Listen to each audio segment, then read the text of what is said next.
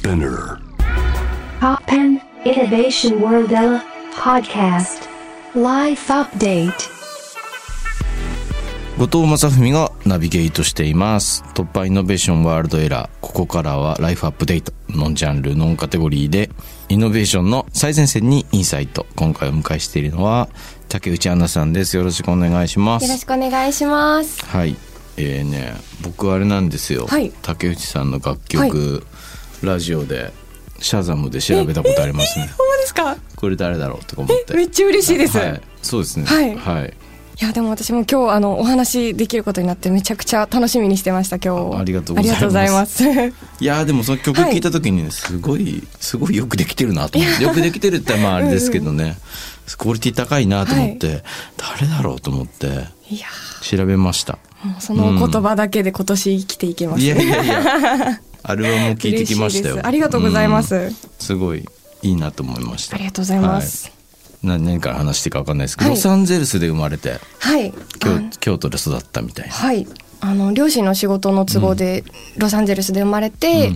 5歳ぐらいまで住んでからその後去年大学を卒業するまではずっと京都に住んでました、自分の音楽に与えた影響とかってやっぱ感じます、それが正直ああんま覚えてなくてあ道の前でどんぐり拾ったなとあかなね。なんかホットドッグ食べたなとか、うんうんうん。そういうしょうもないことしか覚えてないんですけどまあね、はい。プロフィールに一行あると、はい。僕の方にもバイアスが生まれますけど、はい。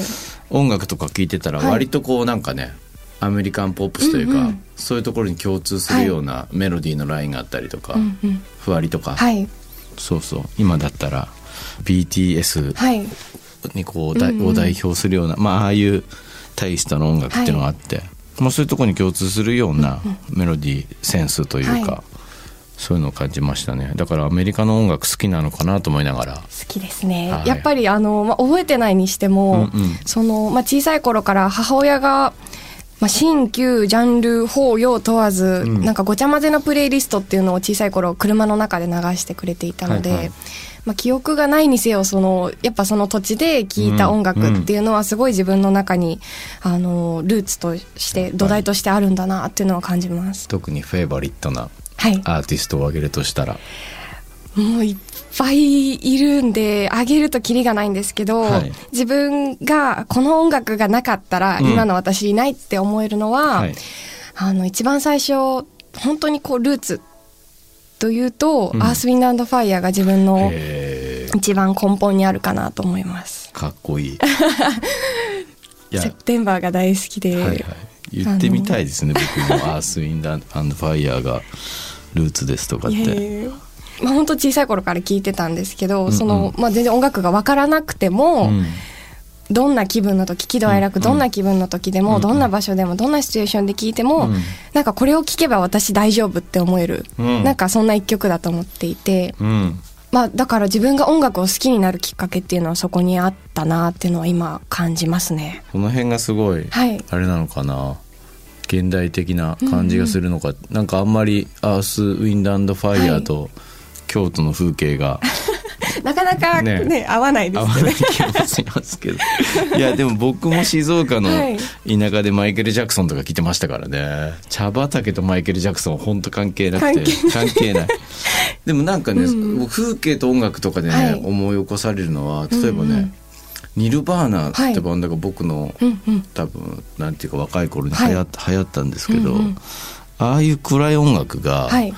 ほんと茶畑と合わなくてなんかあんまりね。全く想像できないんですよね。青空の下。そうなんです。あんまりマッチできなかったんですね、はい。そうそうそう。だからなんかねそういうなんていうんですかね、おうんうん。オルタナっぽいギターロックでも、はいこうちょっと暗いものにこう入っていかなかったのは、うんうん。自分の住んでるとことも関係してるんじゃないかなとかってねちょっと思ったりとかね。確かにあんまり考えたことなかったですけど私も、あの京都なので割とまあ自然が多いうんうん。場所、田舎の方に住んでたのあでね。あの自然が多かったので確かにそこの景色とうん。アースとか、あんまり合わないなとか なんか今まで自分が聴いてきた、はいはい。それこそニルバーナは自分が初めて買った CD なんです。っこいい。ニルバーナとレッチリのベストを初めて買った CD なんです。いいチョイスですね。それね。これなんかお母さんに「あんたギターやるんだったらこれ聞いときなさい」みたいなの言われてまあ英才教育ですねそれはね。もうなんか本当になんか一番読んどきなさいみたいな、ね、本を渡されたみたいな形ですよね、うん。いや確かにこう音楽ってでも別世界に連れてってくれるっていうかね。はい。新しいフィーリングとか教えてくれるから、そういう意味ではそういう田舎にあっても何かどこうねそうそうそう、うんうんそういうの希望はありましたね、はい。あこういうすごい音楽と私が生きてる僕が生きてる世界って地続きなんだって、うんうんうん。一応信じられるっていうか。確かにこう目をつむれば浮かんでくるんで、ちゃんとつながってるって思いますよね。いやそうですよね、うん。僕も東京のあの浪人してた時にはい。東京の本当に汚いね、はい。もう多分この部屋のあの場所に行ったら俺は下の階に落ちるんだろうみたいな、予感のする アパートの2階に住んでたんですけど、はい。でそういう日々の中でも例えば、うんうん。あのオアシスのね、はい。ファーストアルバムとかね、うんうんとかあとロール・ウィズ・イットが出るまでとかね、すごいね。感情移入してね、はい。もうその本当になんていうマンチェスターのもう田舎のろくでもない人たちが、はイギリスのなんかロックのアイコンになっていくみたいな、うんうん。ああいうサクセスストーリーにね随分救われましたよ本当に。本当になんかね音楽ってすごい、うん。そういう要所要所でたくさん自分を救ってくれてるなって思う場面がたくさんあって、うん。自分もあの去年の春から上京してきたんですけど、一人暮らしとかも初めてで、うん。もう正直もう寂しいとか、うん。もうどうしたらいいかわからないことがたくさんあったんですけど、その時もやっぱり部屋の中で音楽を聴いてたくさん救われて、それこそあのアジカンの荒野を歩けはい。っていう曲私はすごい大好きで、あの曲もだし「夜は短し歩け乙女」っていう作品も大好きだったので、はいうんうん。あの曲を聴くと私は一瞬で京都のポント町へまああの、ね飛んでいくことができるその自分に馴染みのある場所に飛んでいくことができるんでものすごい京都の物語ですもんね。そうなんですだからそれはすごい救われました、あそうですよねいつでも京都行けるやんと思って、うんてかもはやこれ京都大学の人たちだけが共有してるような話なんじゃないかみたいな。あそこ周辺が濃いですよね濃いですよね。そうですよね。いやーなるほどね。はい面白いな。どうですか？その東京に出てきてみて、僕ファーストアルバム3週ぐらい聴きましたあけど。本当ですか、はい。い、やもう光栄です。まあね、そう、はい。3月2日にはい。新しいアルバムが出る。そのなんか作風とかどうですか、変わりました ?2 枚目で。だいぶ変わったなって思いますね。うんうんうん。あのファーストアルバムを出したのが2019年なんですけど、本当出した直後うん。にこういうこう自粛期間とかになっちゃったので、うん。こうまあ思ったように動けなかった、うん。まあ1年半2年弱を過ごしていたので、その間で自分の考え方とかもすごい大きく変わったので、うん。今回のセカンドアルバムっていうのはだいぶまた違う角度からの視点で書けたなって思いますね。楽しみですね聞くのが。めちゃめちゃ楽しみです自分も。歌詞とかどう変わったのかのとか。割とファーストアルバムはい。やっぱりこうはつらつとしているうんうんイメージで聴けたというかね、キュンとしたり元気になったりみたいな、そういう感じだったから、はいセカンドそういう時期を経てどんな作品なのかはすごい気になりますね。はうん。なんかファーストアルバムがうん「あのマトージック」っていうタイトルなんですけど、はいはい。それを、まあ、つけた意味っていうのが、うん。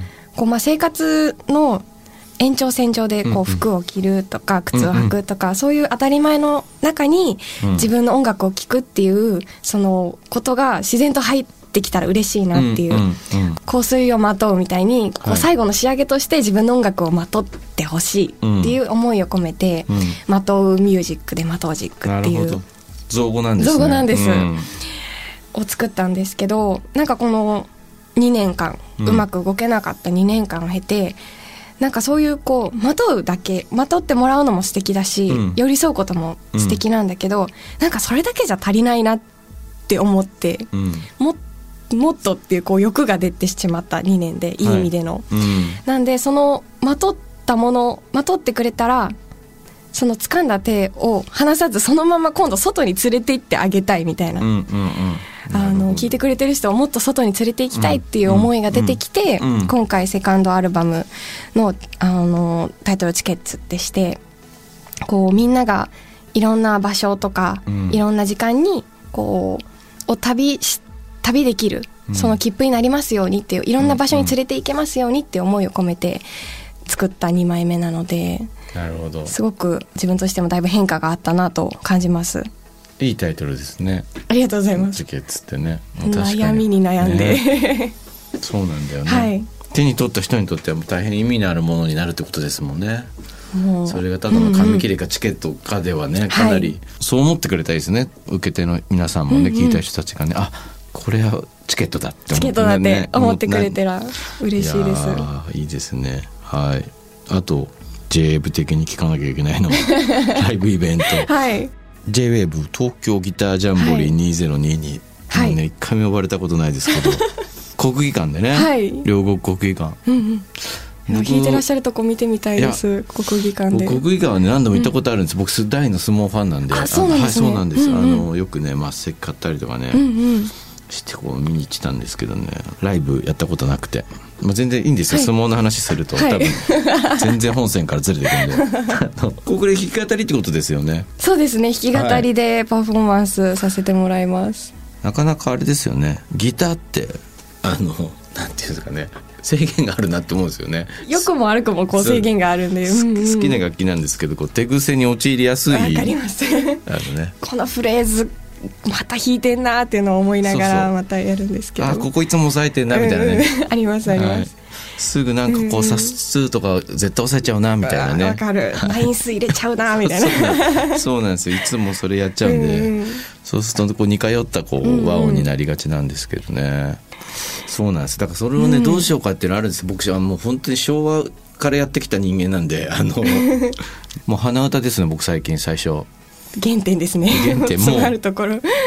風呂からはら裸で飛び出して あのボイスメモに入れるみたいな。私もよくやります。よしこれでいいっつって思ったりとか。あとね一番何度やってもこう、はい。受けるのがその夢の中とかでたまにメロディーできる時あるんですよ。夢作曲みたいなのあって、はいうんうんめっちゃいい曲じゃんと思ってはって起きて、これ絶対はい。もう一二度寝したら忘れちゃうと思って、ボイスメモに歌うんですよ、で朝起きて、はい。ワクワクしながら再生したら、曲だろうって。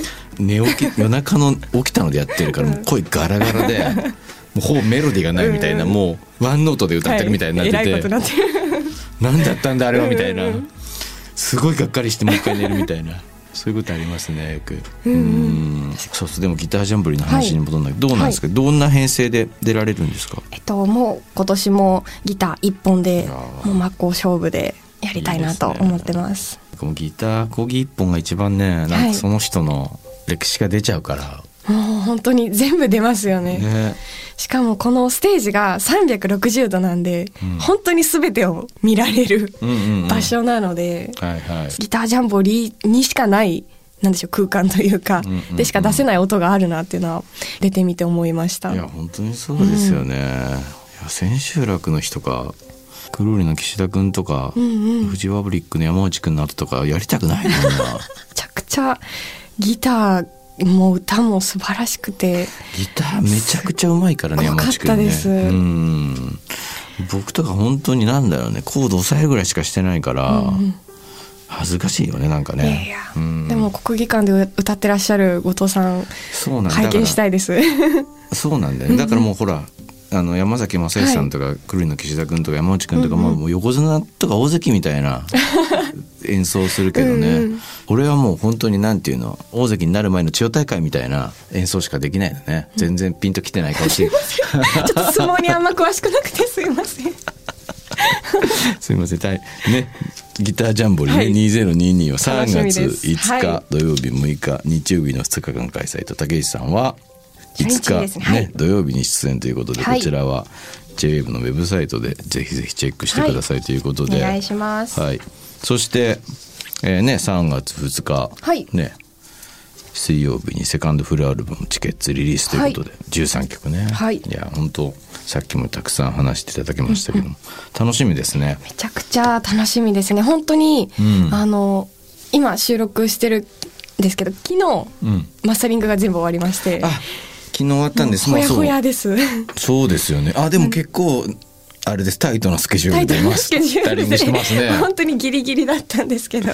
僕らも今アルバム作ってますけど、あそうなんですね。うんそうそう。今日、はい。このラジオの後、ミックスのチェックというか楽しみ、ま毎日チェックしてるんですけど、うん。うんミックスね。そうスタジオで最終チェックというか、やるんですよね、楽しいですかレコーディング？レコーディング期間はうん。結構どうでしょう楽しい時ともうどん底に落ちる時、両極端ですね。ああやっぱりね。こう激しい波がありますね。僕も若い時はめちゃくちゃ起伏ありましたよ、うんうん。なんか何なんですかね。はい。年をと重ねてくるとあんまりなくなってくるんですよね、あもう一定の感じで落ち着いて。そうですね、いうんうん。まあ、あんまりそんなに打たないというか、うんうん。あのそうそう。まあもう受け入れてるというか、はい。このタイミングでは一人ぼっちなんだとかね。いや早くそうなりたいです。その気づきに至るまでになりたいです。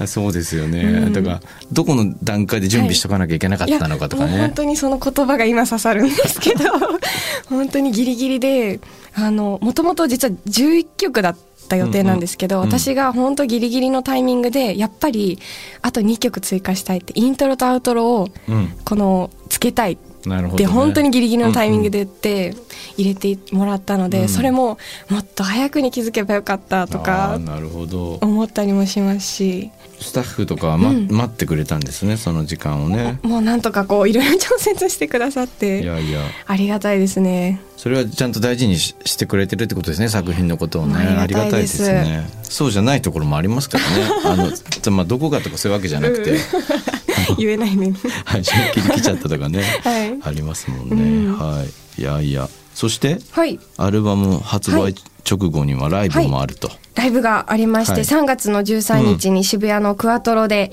えーツアー2022チケッツということで、えーライブがあります。あツアーが始まるんですね。ツアーが始まるんですけど、なぜか1本しか発表してないという、ああそうなんですね。これから続報があるかと思いますので。楽しみですね、はい。い、やいやもう本当にどんどん活躍の幅を広げはい。ていってください、たもう楽しみにしてますアルバムありがとうごいざいます。はい。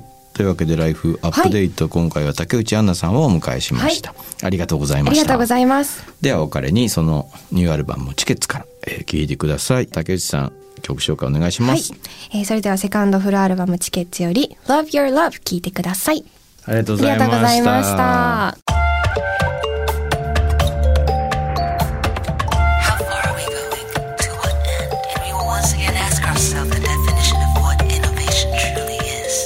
You're listening to J-Wave Innovation World Era podcast.